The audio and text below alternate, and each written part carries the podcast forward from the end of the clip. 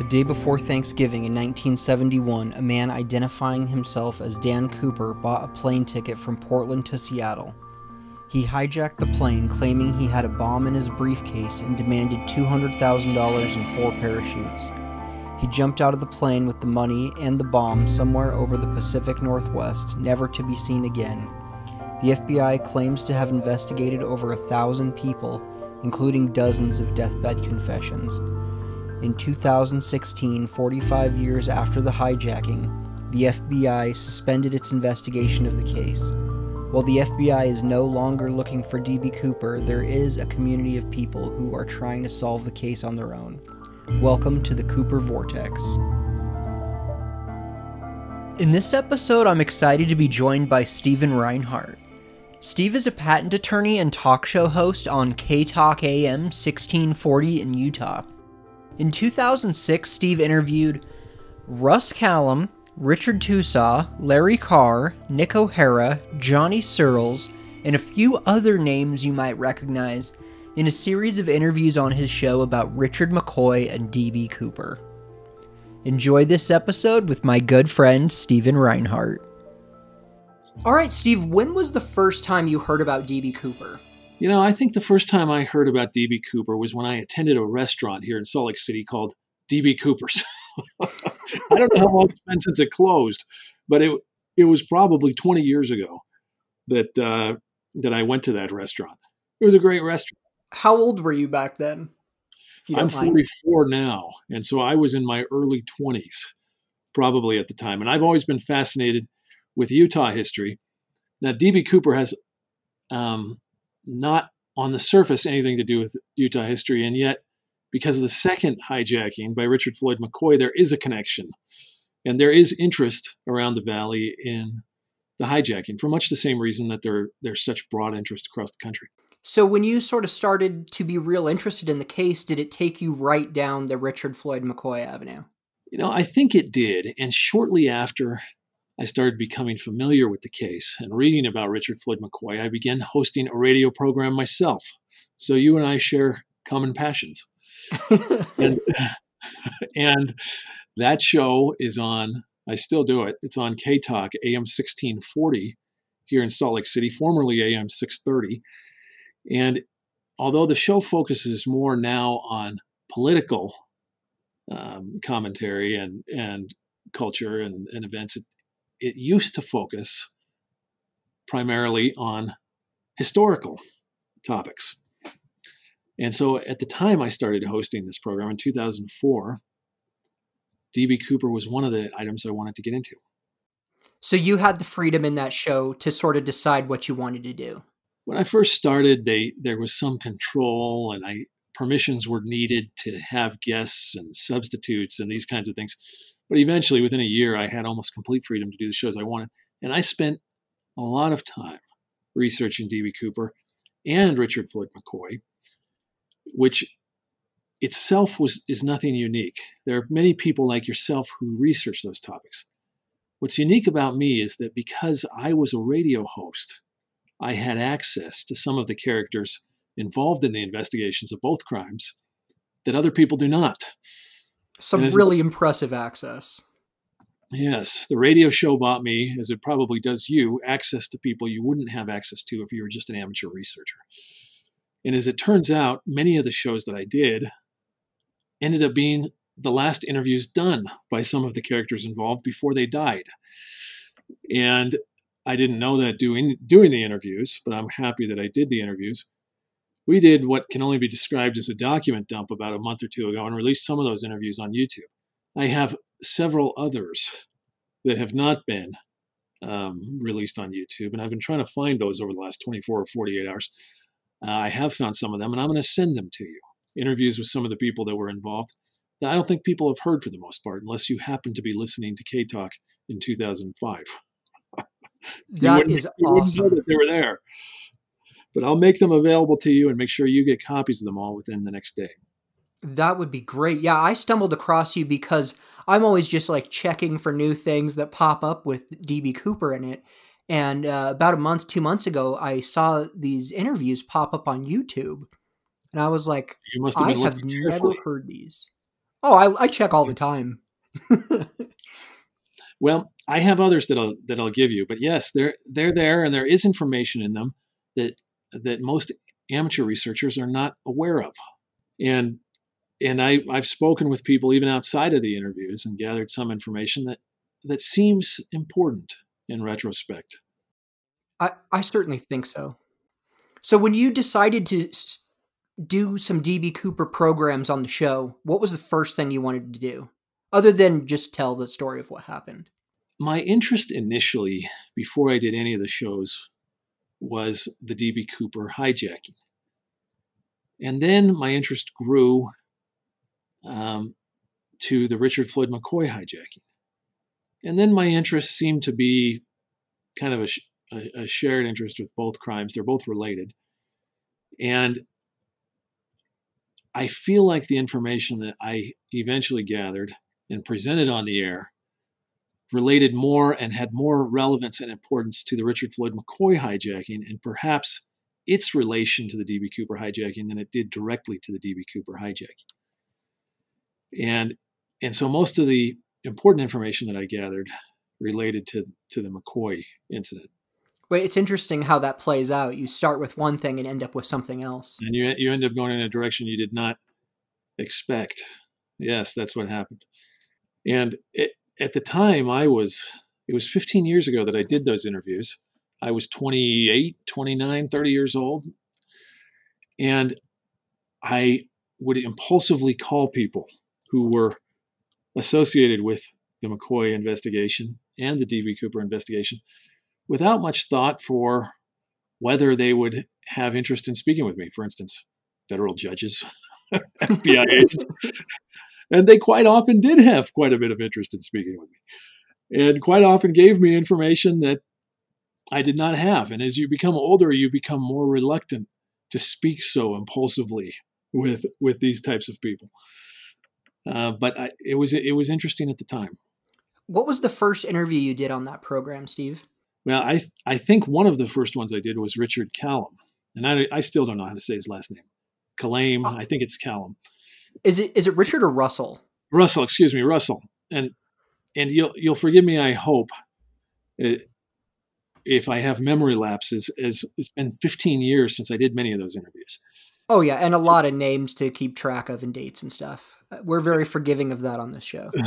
It was. It was Russell, and Russell and I spoke on the air. That interview is available now on YouTube. I'm, i know you've heard it.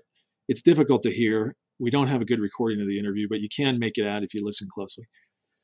And um, and we spoke off the air, and so I I got information from him on the air and off the air about McCoy, and I also spoke on three occasions with Dave Winder, U.S. District Court Judge Dave Winder, who was alive at the time, and like Russell Callum, has now passed away. And he was a sitting U.S. District Court judge in 2005, and a very good judge, uh, one of the best judges, federal judges that Utah has seen. And we have many good federal judges here. We also have some that, that have not been good. And uh, he spoke with me three times off the air about McCoy. And I even had a brief conversation with his wife about McCoy. And he intended at one point to come on my radio show and do an interview about McCoy. And you may be asking yourself, what, what do we care what this U.S. District Court judge in 2005 has to say about Richard Floyd McCoy? He was the federal defender that defended Richard Floyd McCoy in the 70s against the skyjacking charge. So he was an attorney at the time of the hijacking. He defended McCoy and then became a federal judge. And uh, adjudicated cases from the same courtroom where McCoy had been convicted. so it, it, he he does have a lot of knowledge about the case. I went on to do interviews with many other individuals involved. Um, I did an interview with Larry Carr recently. Um, I did an interview with um, some that I haven't released. Um, they're they're I'm trying to think of who they all.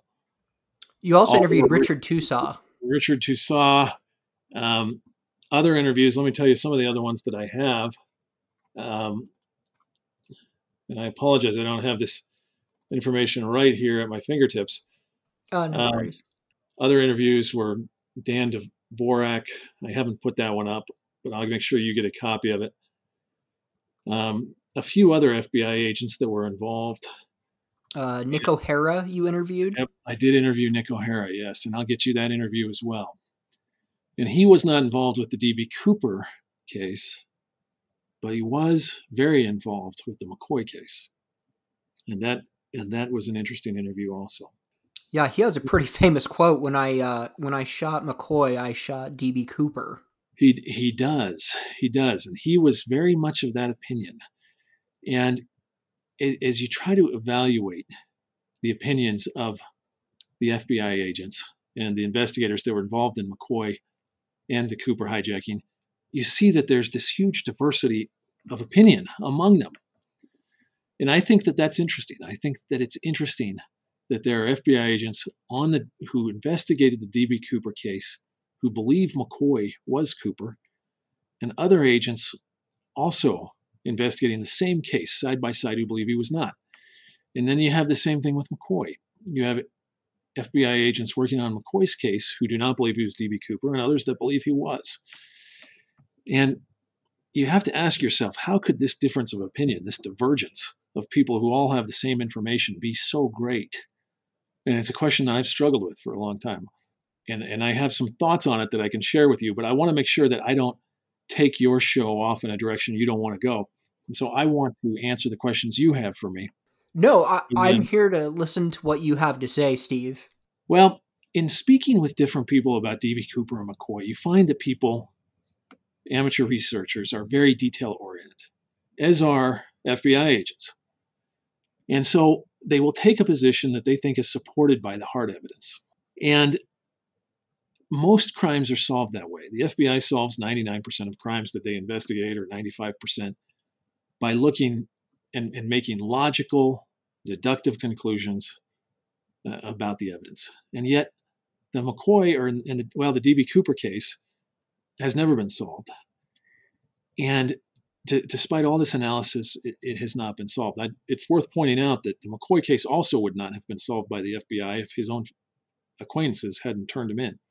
So, so the FBI found themselves unable to resolve either the Cooper case or the McCoy case. And these crimes are so audacious. Uh, you have to ask yourself how could the premier law enforcement agency not be able to solve them? And in my opinion, it is because there are fundamental conclusions about the case, about the D.B. Cooper case, which are in error.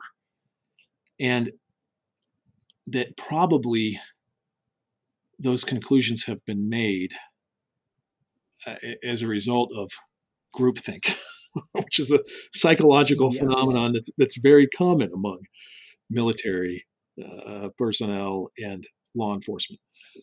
And and so there's a, there's some abstraction that's worth thinking about in approaching the case. And let me explain. Let me, let me give you some examples. First of all, there's a I live here in Salt Lake City, and there's many famous crimes that have happened in Salt Lake City. One of them that reached the national news was the Elizabeth Smart kidnapping.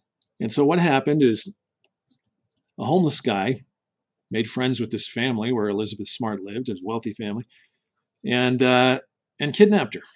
Broke in through the window, took her. Her sister, Elizabeth Smart's sister, saw it. The police were unable to solve this crime, which should have been very straightforward, because they developed preconceived notions about what had happened that were wrong. For instance, they decided that the culprit must have been another homeless guy named Richard Ricci, who they arrested for having beer in his refrigerator in violation of his parole, and then interrogated him for five days till he died of a brain aneurysm. Ooh, and that's then, a drag. I know. And then they concluded that the case was over and that the suspect, the primary suspect, was dead. Even though the sister of Elizabeth Smart was pointing out the actual suspect, Brian David Mitchell, in photographs. The FBI, which was also investigating, concluded that Elizabeth Smart's father was the culprit. In fact, that he was nearly charged. they went through his computer. They found, I, I mean, I'm told, you know, pornography. I, I, not that they've ever said that. Some things that made them suspect that he had some sort of, you know, sexual skeletons in the closet, and and neither the Salt Lake City Police Department or the FBI could see beyond these preconceived notions that they have, and you see this everywhere in military history and law enforcement. I don't. I, and, and I know that you study this case in particular, but there are many other cases where it's happened. One, uh, one would be another good example, and I'm just speaking extemporaneously here, would be the FBI trader, mole, Robert Hanssen. In the 80s and 90s, he's selling all the US secrets to Russia. The CIA forms a task force to try and find this mole that they know is out there. And they conclude that the mole is a CIA agent named Brian Kelley.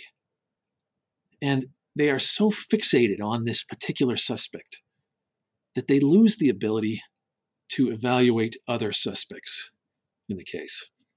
And and then Robert Hanssen gets away with it for another 10 or 15 years. Well, I think that on some level, that same kind of thing is happening both to the FBI and amateur researchers in the DB Cooper case. How so?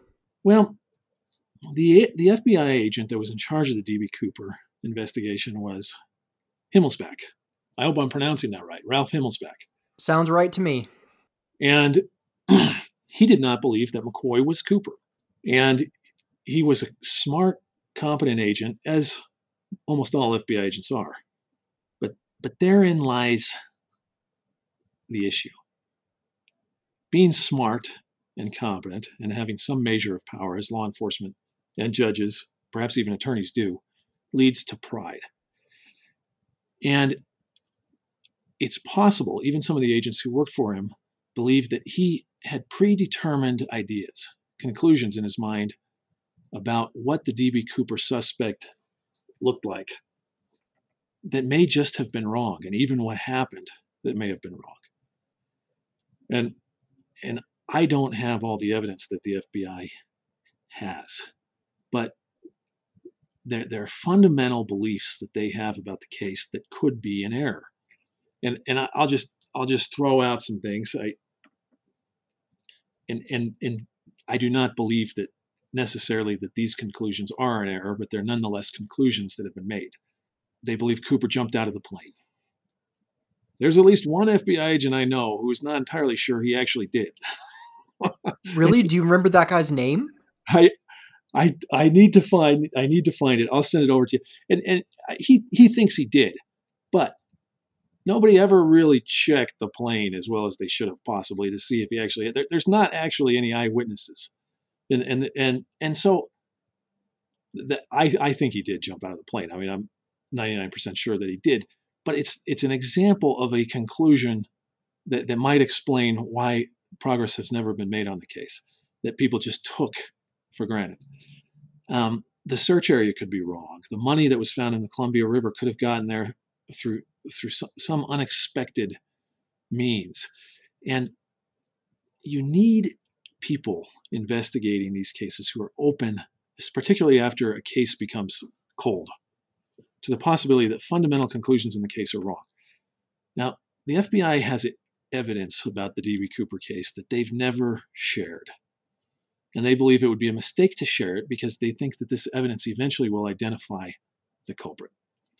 They probably, the FBI probably has fingerprints from Cooper.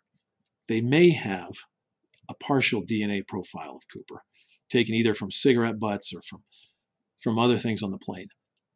And Himmelsbach presumes that these fingerprints, and although DNA was before his time, you know, later, that that DNA that from these cigarette butts or from other things identify Cooper. But it's not entirely clear that they have the right fingerprints or even the right DNA sample. And so that's another example of something that, that the FBI uses or, or concludes disqualifies McCoy from being Cooper that may be funda- it may be a conclusion that's fundamentally in error. Oh, 100%. When you especially when you talk about the DNA. How do you know that DNA belongs to Cooper? Right. I mean, 20 years after the fact, or even 30 years, they go back and and try and gather DNA from evidence they have in their file, and they're not sure whose DNA it is, but then they presume it's Cooper's. And so I, don't know everything that they have, but I've developed this suspicion over time that there are some fundamental conclusions that have been made in error. Himmelsbach was a prideful guy. He was difficult to get along with. He, there are many examples of, of cases where he put his foot down and and demanded that things be interpreted in a, in a particular way that later turned out to be wrong. And and so you know, I can't solve the case, but I can only say that after interviewing all the people that I spoke with, that, that I'm left with the, that impression. And I and I am left with the impression that there is a possibility, a strong possibility, that McCoy was Cooper, just based on the, the people that I've spoken with and and it it's not a it's not the funnest avenue to go down because it means that the suspect is dead. It means that the case is over, and and yet I think it's a possibility that needs to be taken more seriously by those researching the case than it, than it is. Most discount that possibility. Well, I've listened to a handful of your interviews, and I thought it was interesting mm-hmm. with with Toussaint and like you. I don't know how if it's Calame or Callum, I think but, it's Callum. Yeah.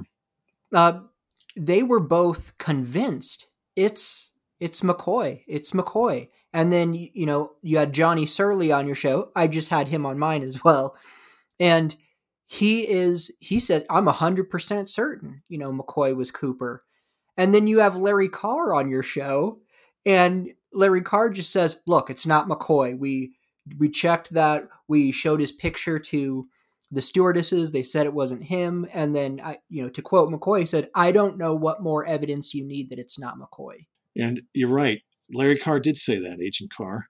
And other agents in the seattle field office think the same thing. And i i worry that they're that they are doing what himmelsbach did which is they're basing that conclusion on evidence that may not be as conclusive as they believe it is fingerprints and dna and and so but yes, you're right, and and it just goes to show the difference of opinion that exists out there. Russell Callum worked on the on the McCoy case, and and he's very familiar with the FBI agents that worked on the DB Cooper case.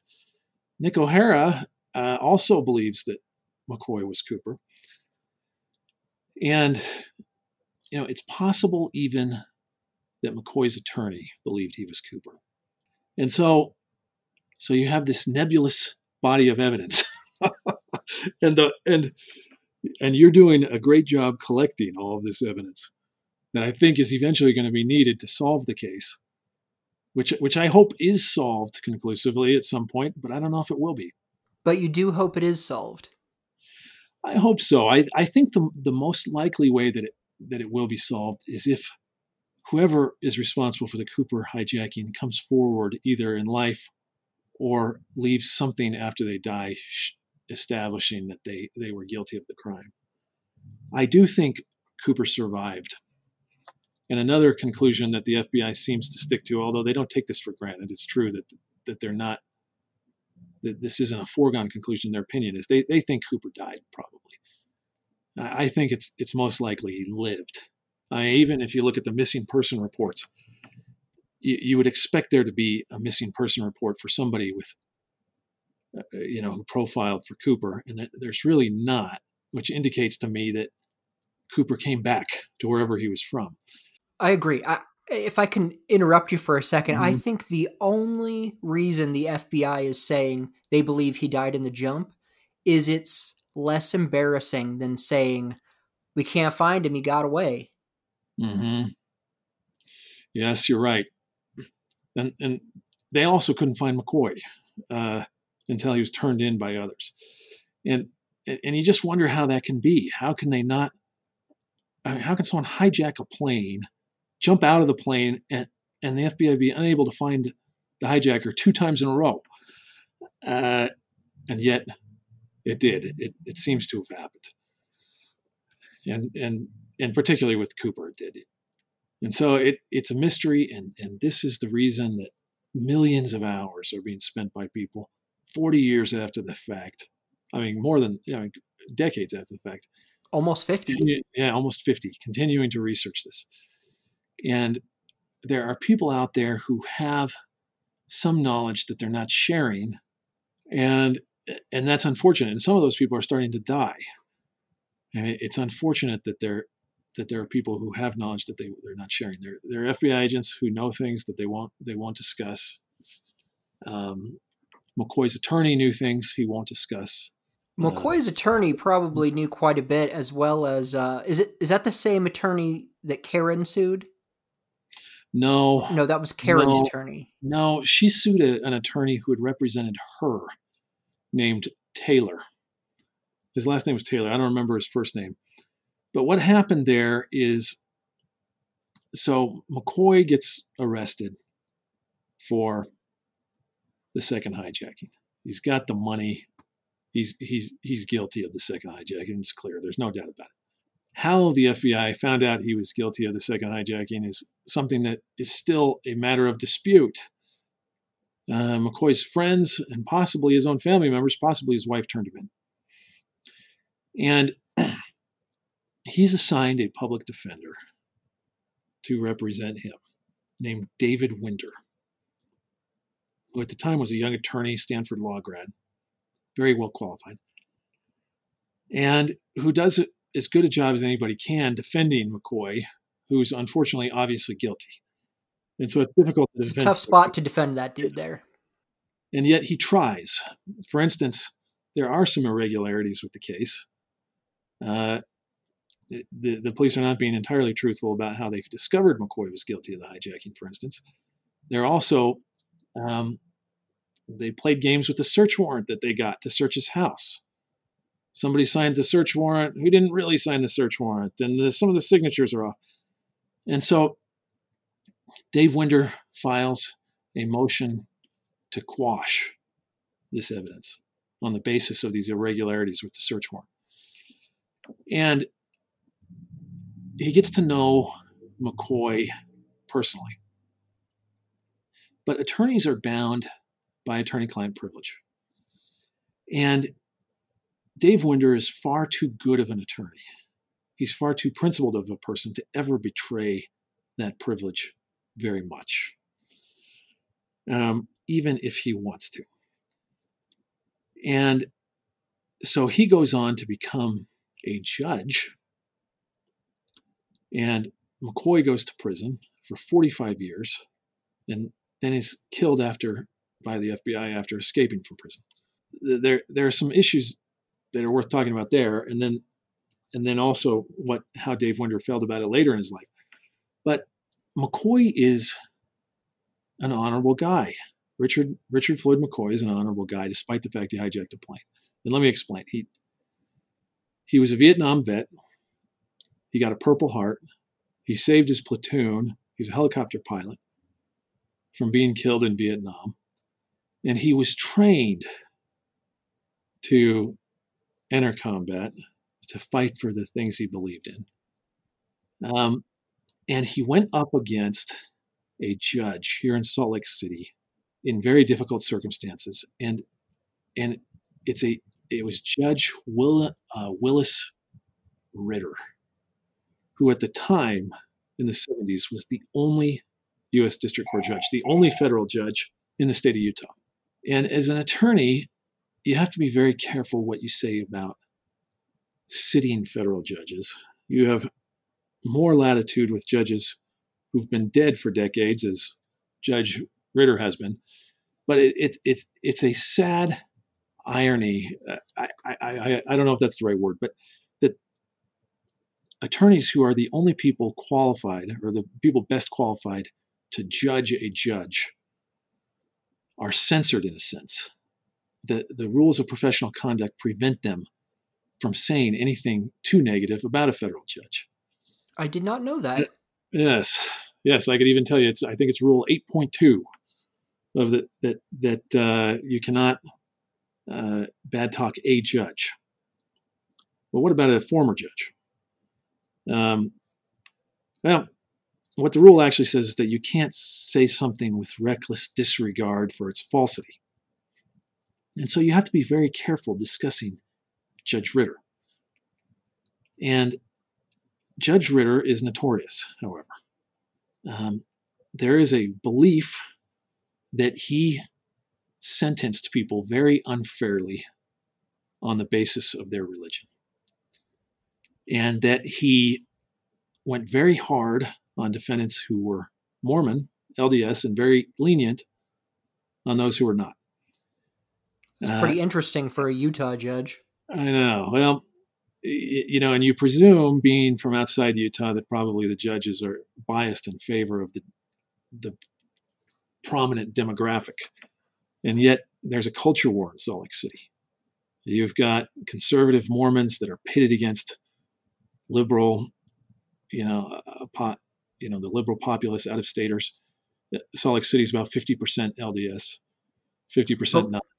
But it wasn't uh, that way in 72. You're right. You're right. But even going back to the time Utah was founded in the 1850s, when there were magistrates being appointed over the Utah territory, there was a, there was conflict. And Judge Ritter was very much part of that conflict.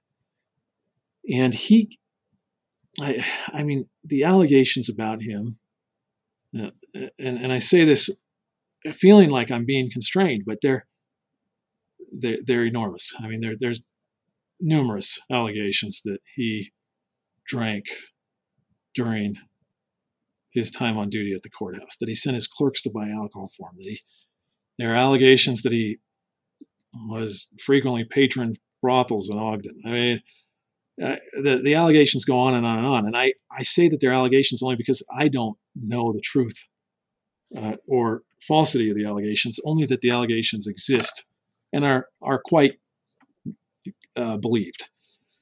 The, on the record, he did, you know, in did say things that would be considered highly appropriate under today's standards.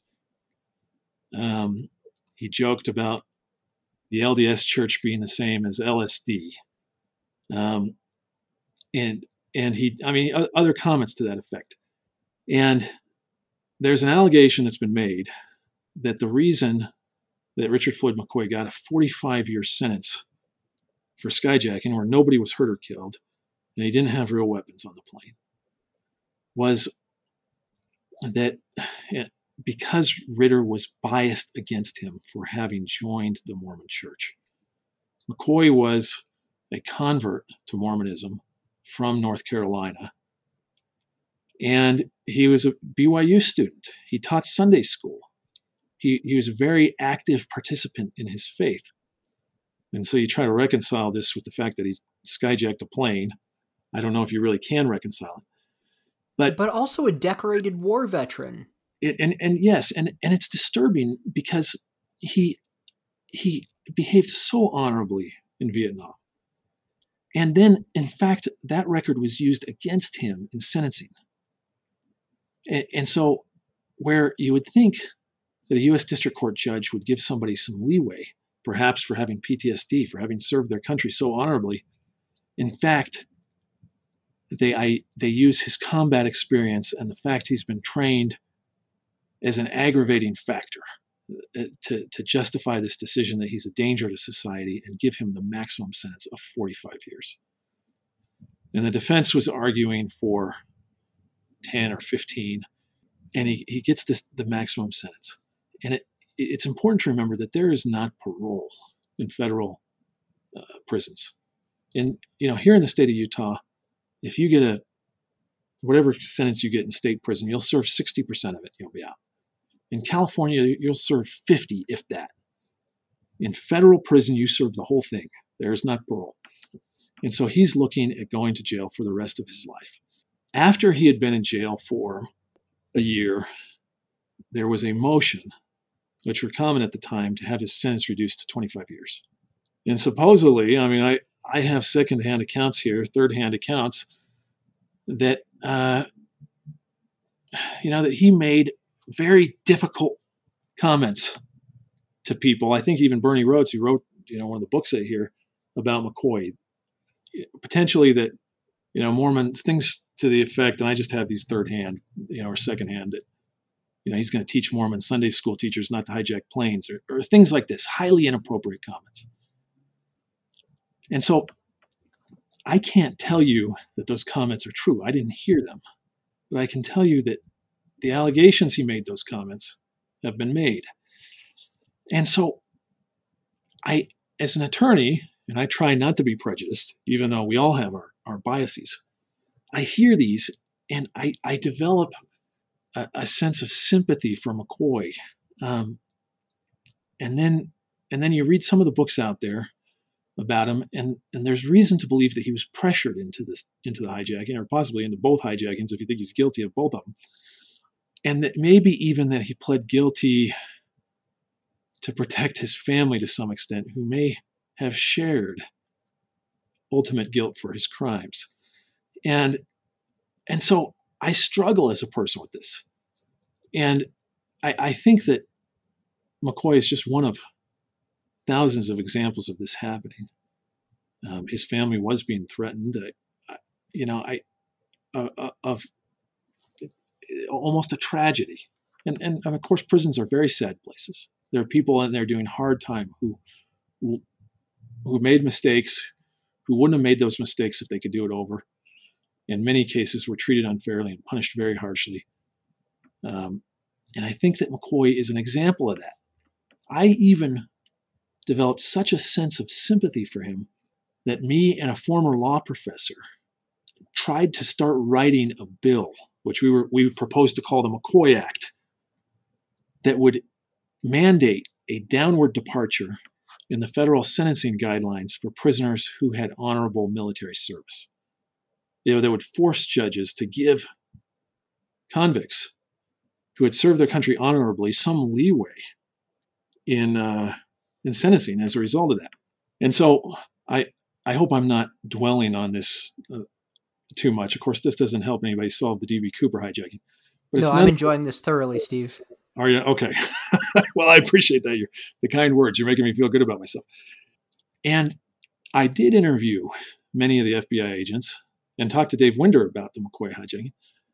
And you know, we have all this this rioting and, and this political upheaval right now in 2020 that we did not have in 2005, even though I predicted it was coming. And, and we have this because of, it, it, to some extent, because of police brutality, unchecked police accountability uh, over many decades. And, and I feel like you see shadows of that in the McCoy case. I, I did interview Nick O'Hara, who I think is an honorable guy, and I appreciate him coming on my show. He's the FBI agent who killed McCoy. He described in that interview the killing. And it's difficult to avoid the impression in hearing it that him and the other two FBI agents just were laying in wait in McCoy's house and, and basically assassinated him as soon as he came through the door. And and so it's also out of regard for McCoy's family that I did not post that interview on YouTube or anywhere else right away. And I have it, and I'll get you, I'll get you a copy of it because I, I think it's important. And and so I, you know, I, I know that he's an honorable guy. I know that there are times where violence is called for, and that law enforcement and the FBI have to have to protect themselves. But I, I mean, not just the the the McCoy case, but I mean, other cases in the surrounding area where I live that are infamous are just replete with examples of FBI overreach. I mean, you look at Ruby Ridge, the, the sniper shoots the suspect's wife and baby, and just on and on. Not, never any accountability for that sniper. And and so um, so it's difficult. It, yeah, it's a difficult road to go down. Um, one of when I spoke with Dave Winder, who's now passed on, he expressed some of these same sentiments about McCoy. He liked him, he felt bad about what had happened to him, wished he could have helped him. And I wrote Judge Winder a letter with a list of the questions I wanted to ask him when he came on my show, including whether he would have granted or denied his own motion to suppress evidence that he filed in the McCoy case, because here he is now the judge deciding cases in the same courtroom uh, that, that McCoy's in. And uh, he felt I spoke with him on the phone after sending him the letter, and he felt. I'll, I hope this doesn't sound like I'm bragging about myself. That the questions I had sent him were enormously insightful, but that he would be bre- breaching attorney-client privilege 40 years later, you know, now going on 50 years later, if he answered them. And he expressed this this feeling that he would like to answer them, but just couldn't. And, he, and he's far too honorable of a guy to do what he wants when the rules of professional conduct for attorneys tell him he can't. And so he's now passed on.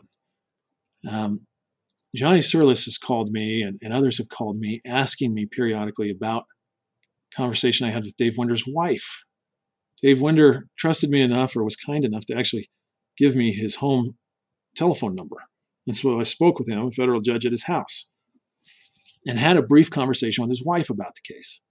And she did not refute or confirm that McCoy was Cooper, even though it's possible Dave Winder knew the answer to that question, but did confirm that she was aware that the question existed and that she seemed to know the answer. But I don't know. I, I don't know what that means. You know, I, that doesn't mean that she confirmed anything. Right, but it's very interesting. Yeah, but it, but you can infer that the fact she's aware of the controversy and and has something to say about it, it, it you wonder if that means she knows something, or or or if that knowledge came to her through her husband. You just don't know. You just don't know.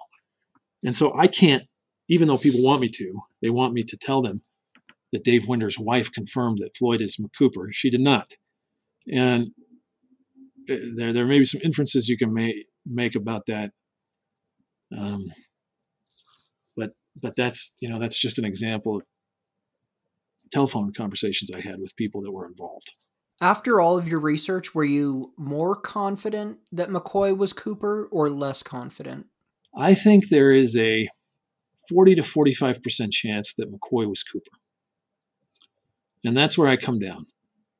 And you, you say, well, that means that you think that it's more likely than not that he wasn't Cooper, which is probably true. However, the chance of any of the other suspects being Cooper who've been identified is 1%, in my opinion. And, and so I think that McCoy is far and away the most likely currently current solution to the entire enigma. Um, so, so he's the most probable of the solutions that we have before us. And yet, I also think that it's quite possible that the correct solution has not yet come to light. And, and that it, an amateur researcher may solve the problem or or get far enough along in the logic that it can be solved by others, like the FBI but um, that it's most likely to ultimately be solved with the death of whoever was responsible for the Cooper hijacking, which I assume you'll have in the next 10 or 15 years. And so that that's as close as I can come to quantifying the probabilities as I see them after my own research and, and after some discussions with, with some of these individuals who've, who've now passed on. And, you know, I say that in speaking with you, recognizing that you're deeply involved in this research and your conclusions about what's gone on are maybe better than my own, probably are, as, as are many others. And you may even know, as I'm sitting here rattling off this information, that, that some of what I'm telling you is juvenile or uninformed. I'm trying to give you the, the most informed information I I have, but that that's what I would say I concluded after speaking with all these people. And I, and I talked to many authors. I'll get you the information I have who wrote books about suspects in the DB Cooper case. Who I, I just I just thought that their research was shoddy and that their conclusions about different suspects were far from from having much credibility. And and you you probably know that too. That there are so many suspects out there, many of whom can just be quickly eliminated. There's some wild suspects out there. Yeah, yeah, there are. So ask me the, what questions you have for me. Is there is there information you would like from me that I can give you? I can give you the letter I sent Dave Winder, his response. I am going to send you some things after this interview that I hope are helpful to you. but what what else would you like to to understand from me, or to, well, more than anything, I want to understand from you is is just your thoughts on your work. As far as McCoy goes, what's the one thing in your mind that tells you he did it, and what's the one thing in your mind that says it wasn't him? Well, his cellmate Melvin Walker seems to think that McCoy did it, and he died in 1997. I think I couldn't I couldn't interview him. Russell Calame and some of the other FBI agents seem to think he did it. McCoy's own attorney seems to have at least not flat out denied, uh, and maybe that's just because he's he's such a good attorney that he wouldn't even provide information from which inferences could be made, but at least to seem open to the possibility that that McCoy had done it.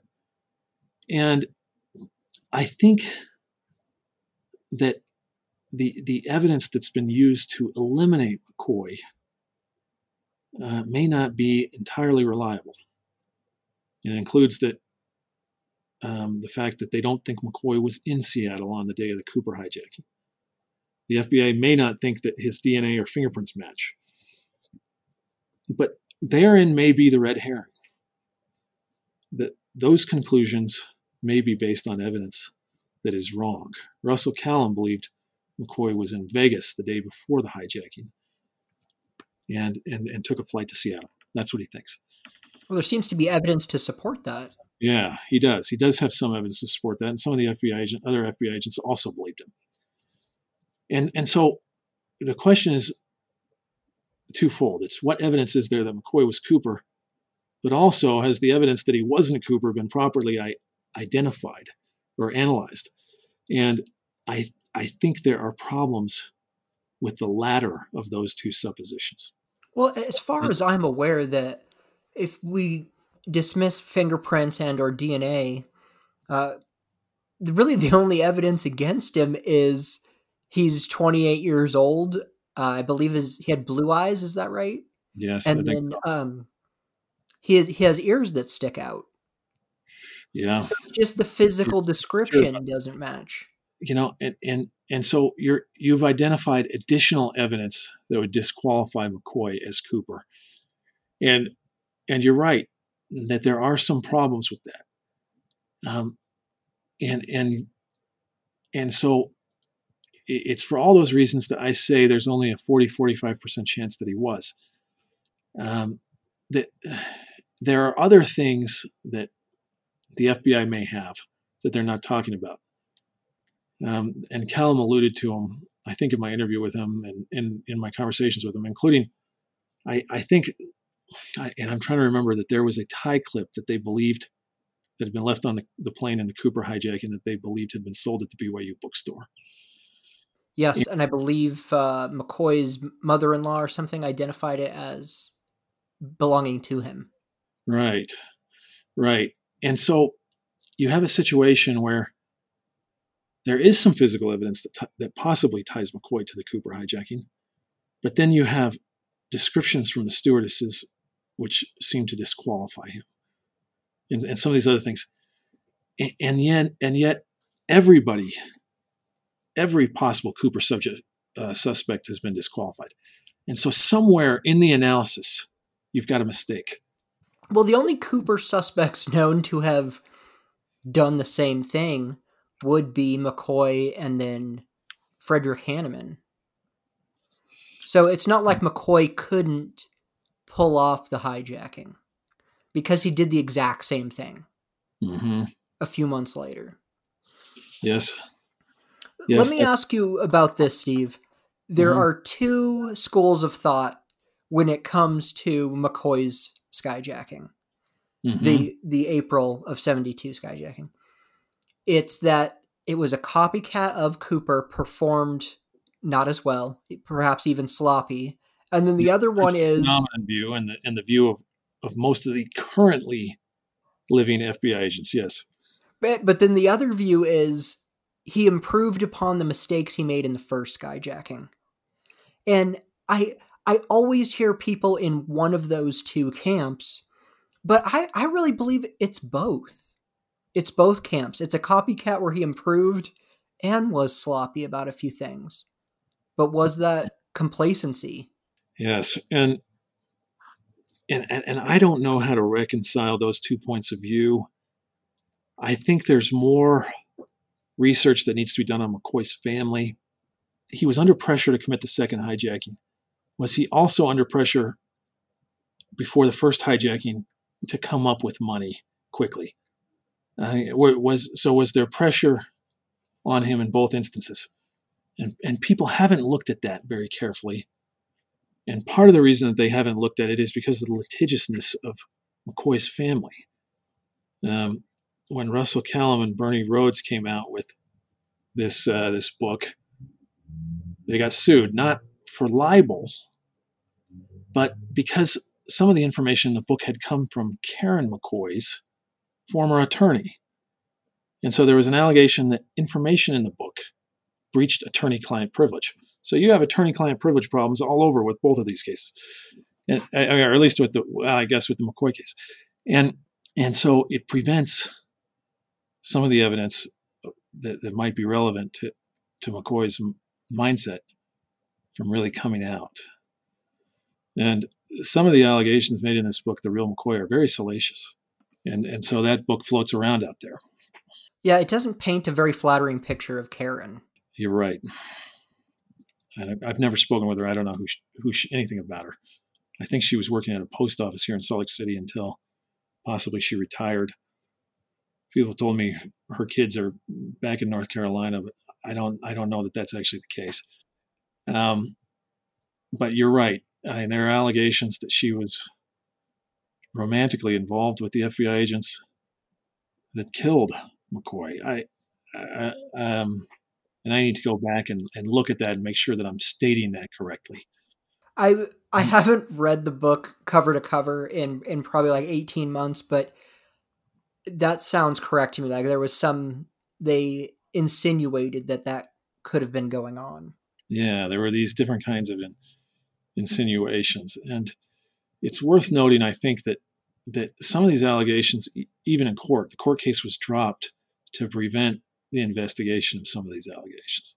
And so um, that may be an area of research that has not been done extremely well. It may be an area of research that's very difficult to do, but it's out there. Have you heard the name Larry Patterson? It does not sound familiar to me, and it's possible I forget I've forgotten the names of some of the individuals whose names I should remember. Tell me who he is. What what is it about him? I checked out this book, uh, Happy Valley Murder, Mafia, Mormons, and More by Philip and Cheryl Nagel. Nagel. I hope I'm saying their last name right.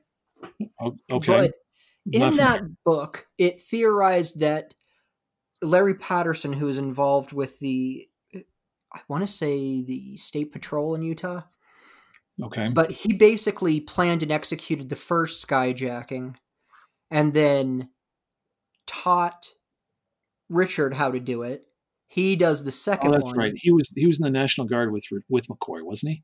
I believe so. Yeah. yeah and I then think I do know the name. had a little has a small airport and drop zone Mhm. in uh ha- not Happy Valley. Maybe it was Cedar City. I can't remember off the top of my Mhm. head. Well, I have heard that. Now that you mention that, I have heard that allegation made, and and I haven't gone down that road enough to know anything about that. You know, it's a case often of first impressions where there's so much information you can't analyze it all. And my my initial impression would be that that I'd be suspicious of that narrative. Um, but there may be there may be some truth to it. I mean, there were members of the Utah National Guard who worked with McCoy that that knew he was planning on doing this, and and so that much is true. Um, and and so I don't know how deep that rabbit hole goes. I, I asked Johnny Johnny Searles about it, and he said that it was BS because Richard is a leader and he's not going to f- be a follower of anyone else. Uh huh. Well, that that may be true, and I, as an attorney, and I'm an attorney, you have to be so careful about what you say about things. Right. And Whereas so I- I'm just a guy who speculates nonstop. Uh, so you're you're more liberty, and yeah, so you find yourself as an attorney so restrained that you that you're, you're often just just second guessing everything that you say. But I, I think that's true about about Richard. And I am a member of the predominant faith here in the uh, the state of Utah, and I'm a true believer. I grew up LDS as well. Oh, that's right. You mentioned that to me, and and so I'm reluctant to say anything critical or negative uh, about the culture. Um, I believe it's a good culture, and I I believe that Mormonism engenders perhaps a sense of fearlessness or boldness in people that that is somewhat difficult to entirely explain and somewhat unique to Mormonism. And whether I'm even right about that, I don't know. But Utah has had a number of crimes that stand out. I, I, I don't know. You know, you've got white collar criminals like John Galanis who've been here. The SEC has only 11 offices in the whole country. One of them is in Salt Lake. Ted Bundy was arrested here. I, I, I mean, there are a number of these kinds of things. And you have Mark Hofmann, which is a, a case that I cannot believe there have not been movies made about. Me neither. Yeah, I mean, he's eh, the greatest forger in the history of. I mean, he forged the letter of the free men, sold it for a million and a half dollars in the 80s to the Library of Congress. He forged Americana, Mormon memorabilia, and so th- there are there are these kind of oddball crimes that sometimes come out of the the culture here, and I and and I worry that even by discussing them, you denigrate the culture, and and it is a great place to be. I mean, very low crime, very good people. And, and so you take the risk of trying to stigmatize or stereotype people by pointing out the anomalies. But there are some anomalies. um, and, and, you know, I mention that only because McCoy is, is one of those. And, and he, he's an honorable guy. He's an honorable guy. Uh, and he didn't deserve what happened to him. And, you know, and, and it's possible that D.B. Cooper is another anomaly. Of, you know, if, if you believe that McCoy was Cooper, I, I, I mean, I, being an attorney and doing the things I do, I know FBI agents. I know an FBI agent, and I don't know if this is true because I don't know anything about this crime, who says that the Zodiac killer was wearing boots from Hill Air Force Base here in Utah. And and so anyway, I you, you just wonder about those things, or sometimes I won, you wonder about that aspect of it. What brought Ma, uh, McCoy to Mormonism? Well, he joined the Mormon Church in the '60s, at a time when the growth of the Mormon Church was unexplainably huge. I have a article from the Ensign, which is a magazine published by the Mormon Church from 1990, that predicts that based on growth rates in 1990, the Mormon Church will have 350 million members, be half the size of the Catholic Church by 2020. It's not, because even though at the time the growth rates were that high, uh, the growth rates have slowed significantly, as they have for all religion. But beginning in the 1930s, all the way until about the 1970s, there were huge numbers of very honorable families very, I mean, entire families straight up, and, and individuals that were single, including many individuals in their teens across the country, perhaps particularly in the Midwest, who just suddenly joined the Mormon church. And not because there was any social pressure to do it. In fact, the exact opposite. They were quite often punished and ostracized by their communities for doing it. And you could do a whole show about why that happened, and nobody really knows. But it, it happened in droves. And much of the conservatism that you have in the Mormon church, much of the fundamental strength is derived from these very solid individuals who suddenly joined the Mormon church in the 40s, 50s, and 60s. And their descendants are now leaders in the Mormon church. To, to some extent, McCoy was one of them. My own father was one of them. He joined the church when he was 14 in Ohio in the 1960s and suffered every kind of personal problem as a result. And, and, and he did it out of complete conviction uh, that it was true and that the values and the culture were what he wanted to be part of in his life. And I, I can only say that I, I presume that McCoy did the same. And, um, and, and so I, I don't know why that happened for a period of so many decades and then slowed. It has slowed. Uh, and, and, and, so I, I guess I can only speculate about that. But just to say that it was part of a larger overall trend. All right. Well, here's my next question. Let's assume McCoy is Cooper. He's a Sunday school teacher. He's studying law enforcement at BYU. He's flying a helicopter for the National Guard. Mm-hmm. All around good dude. Yes. Why do the first skyjacking? I, yeah, the only explanation that I have is one that he'd been trained in, in such extreme environments to to fly helicopters in Vietnam and combat that either it didn't seem like an operation that was audacious to him as it would to a normal person. Oh, and, and possibly that he had some sort of PTSD. And then the only other explanation that that I would have is that he was under financial pressure and pressure from his family to maintain some sort of lifestyle or, or, or have money in some way that got to him. Or maybe it's a combination of all those things. And, and that's the only explanation I have. Of course, I've never spoken with him. I don't know him personally. I, I only know what I've read. Those who knew him personally probably have much better information than I do and might know that what I just said is completely false. Or they might know that it's accurate. But those, those are the, the things I'm led to wonder about in evaluating him 50 years after the fact. Do you think there was pressure from his wife? Yes, I do. Why do you think that? Mainly because of what I was told by FBI agents like Russell Calame and the allegations in The Real McCoy, the book. Those would be the main reasons. But also because of things that Nick O'Hara said and, and some of the others. I, I do think that she was involved and that he wanted to protect his family and you know in handling the case i uh, it, it's common i hate to say for u.s attorneys and assistant u.s attorneys to threaten family members of suspects and for the suspects to plead guilty when they're being overcharged and mccoy wasn't being overcharged but but when they're being threatened uh, to protect their family it's it, it's an unfortunate uh, kind of mafia tactic that's very common on, on the part of prosecutors. And I don't, I, I am someone who is very uh, inclined to conservative political views.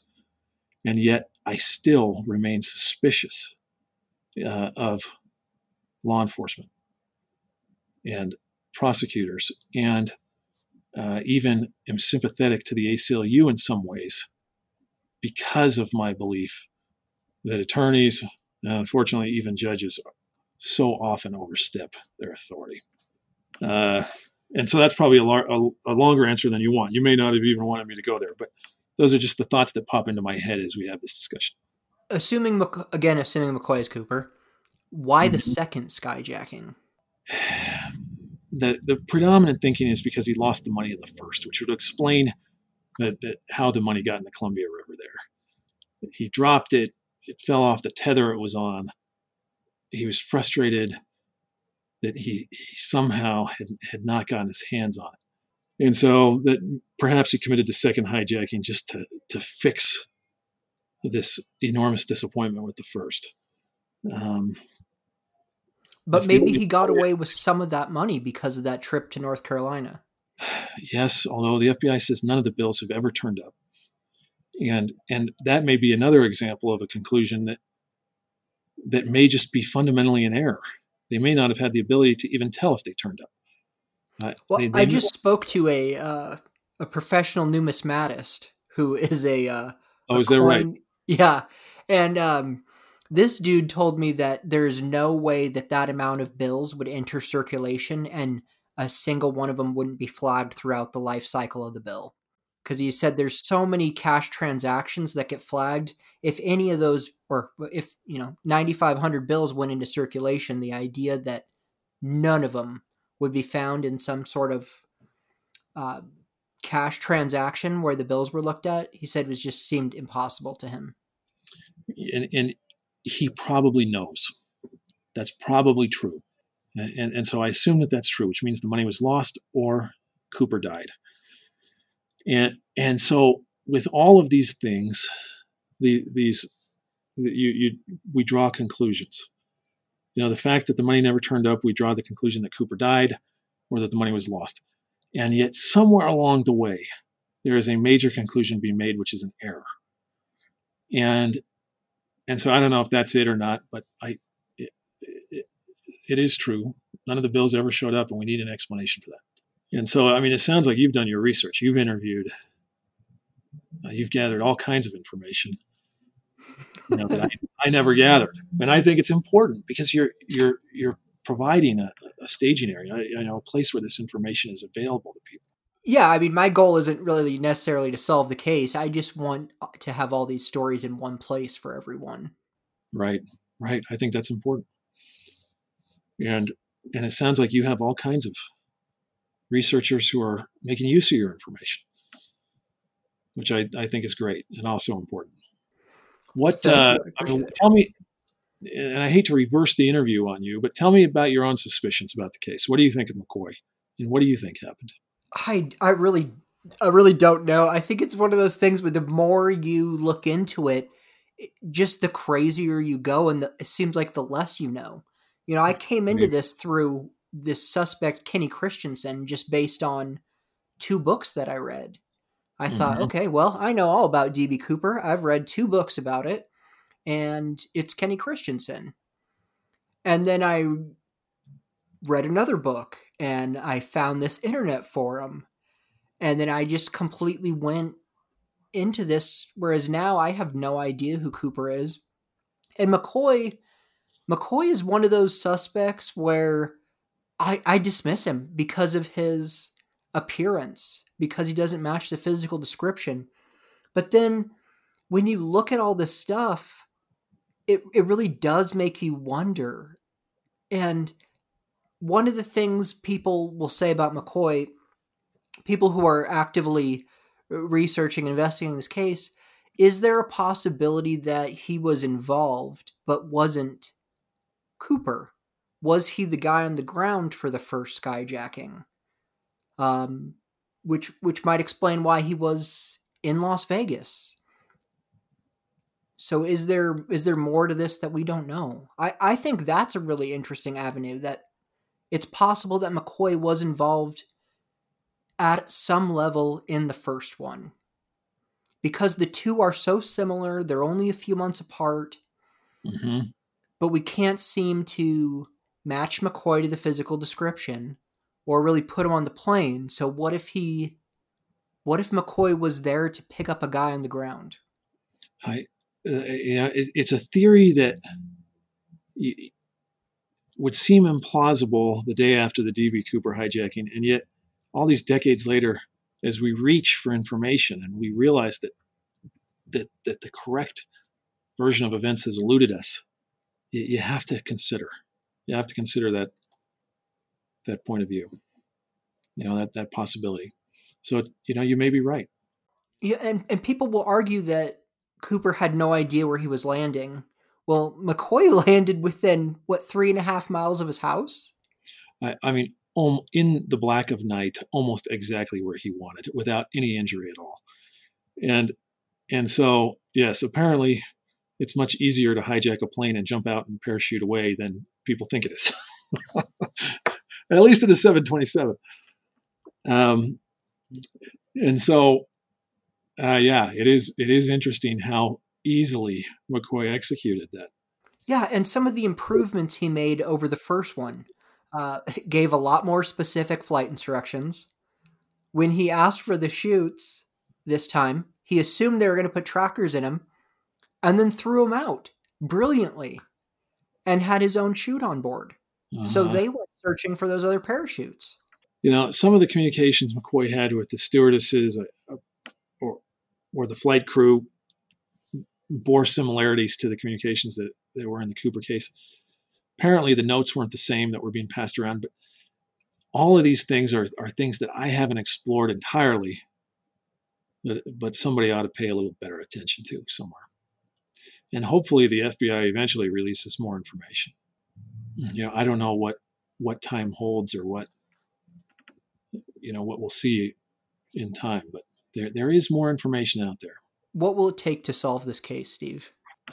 I, I wish I could solve it. I wish I could tell you right now that I have some insight beyond what I've just given you that, that will solve it. And I can't think of anything other than perhaps researching these angles that I've mentioned that I think need further research and, and the hope that the suspect eventually shows up. You know, if D.B. Cooper's still alive, or Dan Cooper, whoever he was, I mean, he'd, he'd be getting old, but he wouldn't necessarily be dead yet. And I think that given just the infamy of what he's done, he would leave some proof when he dies that it was him, some irrefutable proof. And so, if he's alive, I think it's probable that that'll show up at some point. But who knows? Who knows? You know, and I don't know for sure that he is alive. I think it's more likely than not that he is. My biggest fear with this whole case, and I apologize to my audience because I've said this a thousand times, is that the case will get solved, but we don't get to know the details. So we'll find out uh, that that Tim Smith did it, but we don't know any of the details. We, we matched his DNA and fingerprints, but we don't know what happened when he landed on the ground, why he did it, or what happened to the money. But we know for sure it was him. Well, I'm going to start following your your information better than I have in the in the past and seeing if there are any new leads or developments because it, it is interesting and maybe that'll happen. And it would be nice to get some more information from the FBI field office in in Washington. I don't know if we will. Do you think the bomb was real? No, and I don't. And McCoy had a had a grenade and gun that were also fake. Was the gun fake or just unloaded? It was just unloaded. You're right. Okay. But even when he broke out of prison, he used a fake gun. He, made of dental paste, like, yeah, of, like in a cartoon. Of, right, right. And so he seems to have been, you know, really quite aware of the fact that brandishing a, a false or unloaded weapon would still get results. And um, and I don't I don't think the DB Cooper bomb was real. But who knows? Who knows? What do you think of the DB Cooper sketches? There's two different primary sketches and they look pretty different. I, I wish somebody would get the stewardess who interacted with Cooper on the record. You know, I never interviewed her. So somebody needs to go interview her and talk to her about this. She yeah, because, did that History Channel doc in 2016 about Rackstraw. Okay, that's right. And that's the pretty much the only thing she's done in 30 years. Yeah, that's right. And at the time I did the interviews that I've done, it was before she had done that. So I remember being frustrated that she hadn't come out and talked about this more. But I'll have to go. I'll have to go review that. But the, I mean, really, the only thing she has to say in that is that it wasn't Rackstraw. But you're also, you know, talking about eyewitness witnessing something that happened 45 years ago. People's memory becomes clouded. You know, people are very susceptible to induced memories, and, and hopefully she's not, but it can be difficult to recall what happened. The, your recollection of an event can be changed. And you see this as an attorney all the time, where, where people testify that something happened some particular way, and it and later turns out that they're that, that they they have a completely skewed recollection of what happened, and, it, and it's the reason that we have statute of limitations in the law because people's memory and, and evidence just becomes unreliable after time. And and so you may be right. She may not even still have any anything meaningful to contribute, but it would it would still be nice if somebody sat down with her. Do you think the flight path and drop zone are accurate? I think that that is a prime example of something that that might have a problem. And so, you know, there, there's this belief that Cooper jumped out of the plane at this particular time. and that the the search area and the drop zone need to be between here and here. That area steadily increased, um, but it's possible that that that whole situation has been totally misanalyzed, and so I don't I don't know, but it's it's something that needs to be looked at more carefully. Why do you think he gave the name Dan Cooper? Do you think it had anything to do with the comic book? The comic book. Yes, I do. I, I think that the similarities between the comic book and his crime are too great for it to have been coincidence. And so does I that agree hundred percent. yeah, uh, does that mean that he was in France where the comic book was being distributed or something? I, I mean, or Canada where apparently it had a wider distribution.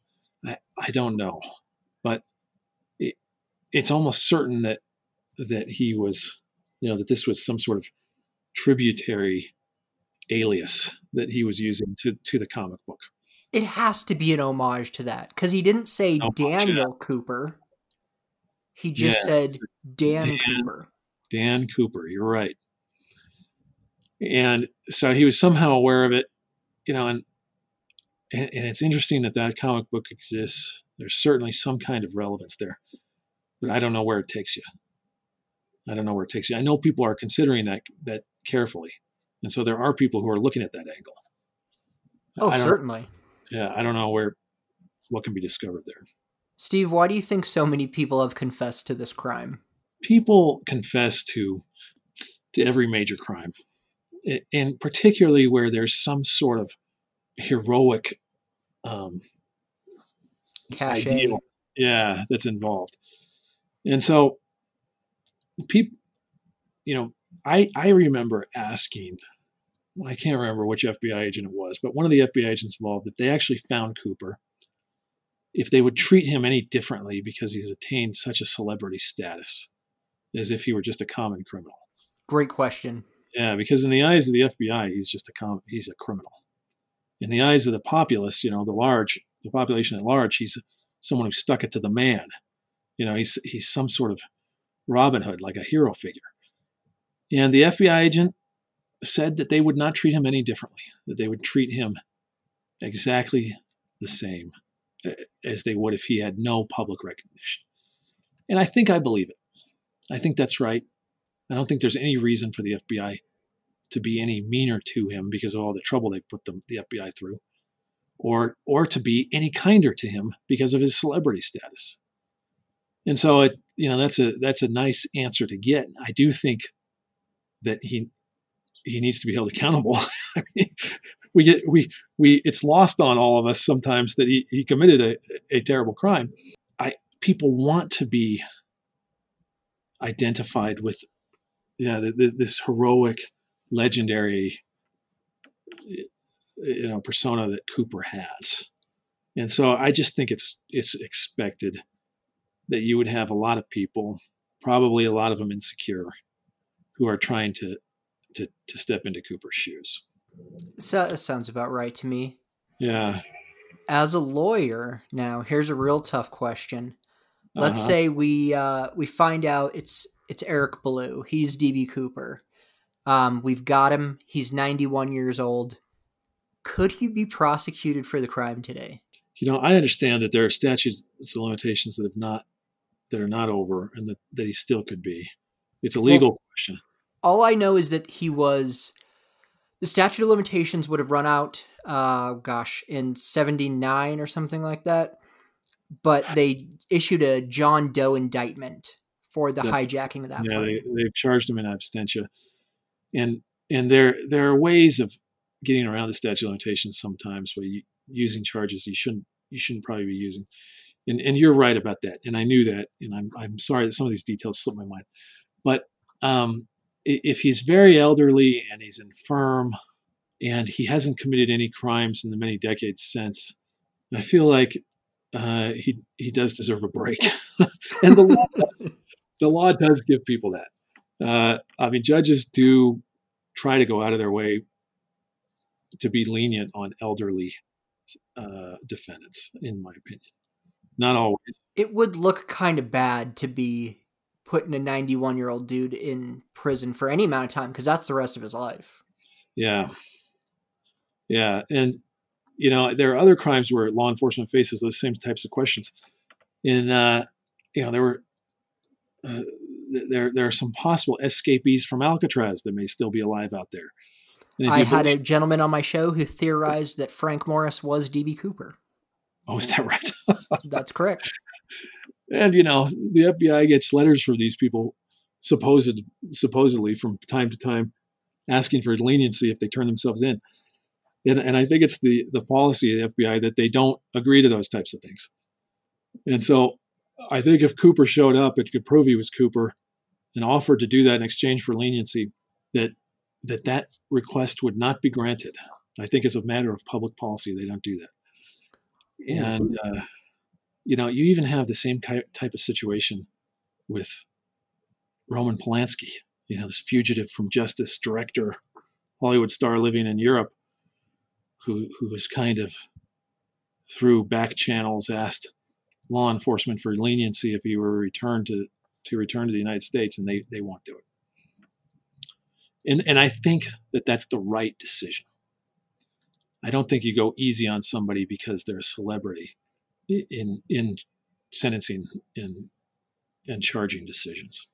So that's just just my opinion. Steve, why don't you think this story gets the attention it deserves? Both Cooper and McCoy, really. I mean, because McCoy's story, whether or not he is Cooper, is is incredible. You know, you're right. I think Cooper does get the attention. I don't think McCoy does. And I don't know why, but I I just there are a few crimes out there that I I cannot explain why they don't get more attention. And I mentioned Mark Hofmann murders. Uh, I don't know why there there aren't movies about that everywhere. I mentioned uh, McCoy's another example. Um, of course, the the book by Bernie Rhoades and Russell Calame, the real McCoy, actually had the movie rights optioned. And the court quashed those, the sale of those rights. And so, with respect to McCoy, it's possible that court intervention has prevented a movie from being made. That's a good point. Uh, that I mean, and this is off subject, but I have been involved. I, I I've been helping he, he just died a few months ago. Greg Bemis, the owner of the salvage rights of the Lusitania, which was the ocean liner that was sunk that brought the U.S. into World War One. Um, I was in Ireland with a meeting with the Minister of Culture and Heritage about exploring that wreck.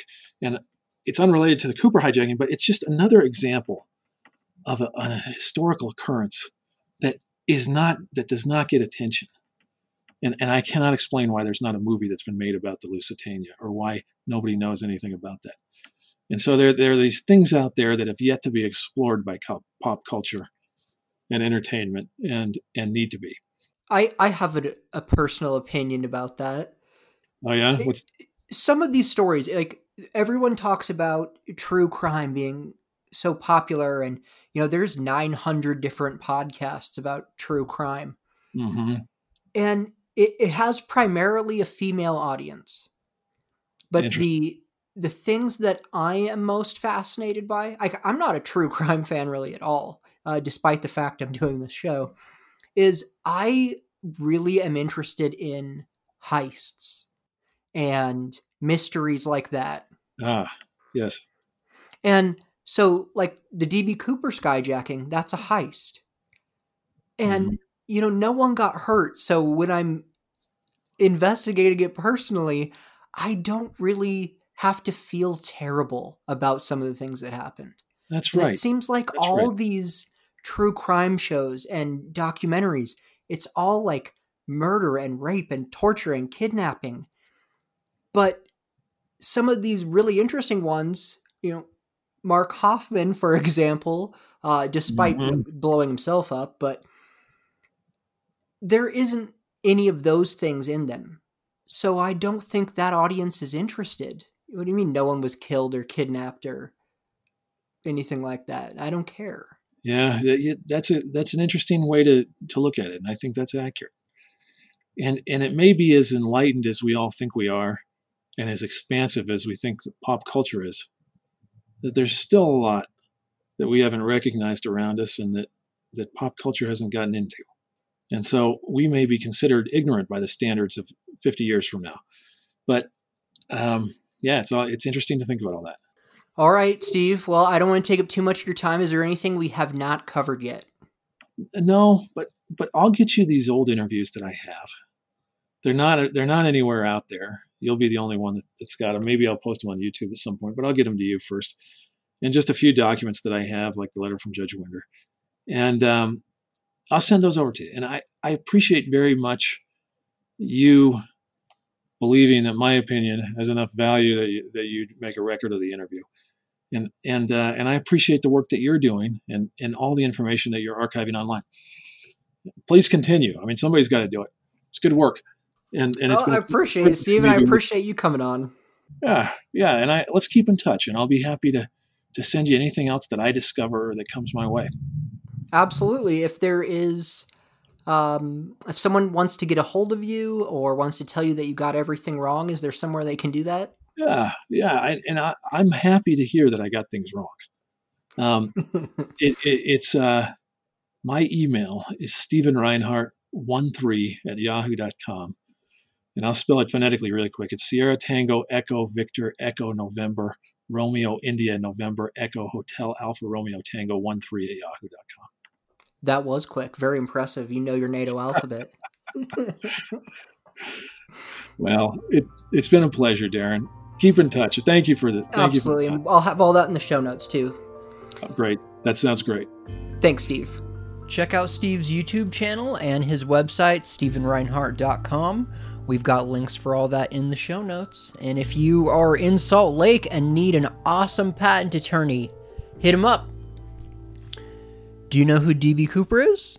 Hit us up. You can find us on Facebook. We are The Cooper Vortex. Instagram at The Cooper Vortex. On Twitter at DB Cooper Podcast. Or email us dbcooperpodcast at gmail.com. Thank you to Steven Rinehart for taking the time to talk with us about a project he worked on 15 years ago. Thank you to Russell Colbert for agreeing to do this show for 15 more years. I'm Darren Schaefer, and thank you for listening to the Cooper Vortex.